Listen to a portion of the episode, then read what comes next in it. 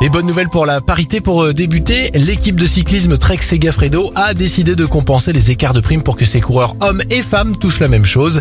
L'équipe américaine appelle les organisateurs pour que les primes des futures courses soient totalement identiques, hommes et femmes. Bonne nouvelle pour les fans de sport maintenant, la chaîne C8 diffusera le Grand Prix des États-Unis de Formule 1.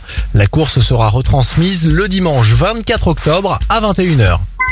Enfin, très bonne nouvelle, une équipe de chercheurs français a annoncé qu'un nouveau protocole pourrait réduire les risques de décès en cas de cancer de la prostate.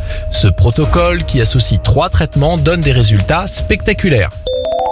C'était votre journal des bonnes nouvelles, vous pouvez le retrouver maintenant en replay sur notre site internet et notre application Radioscoop.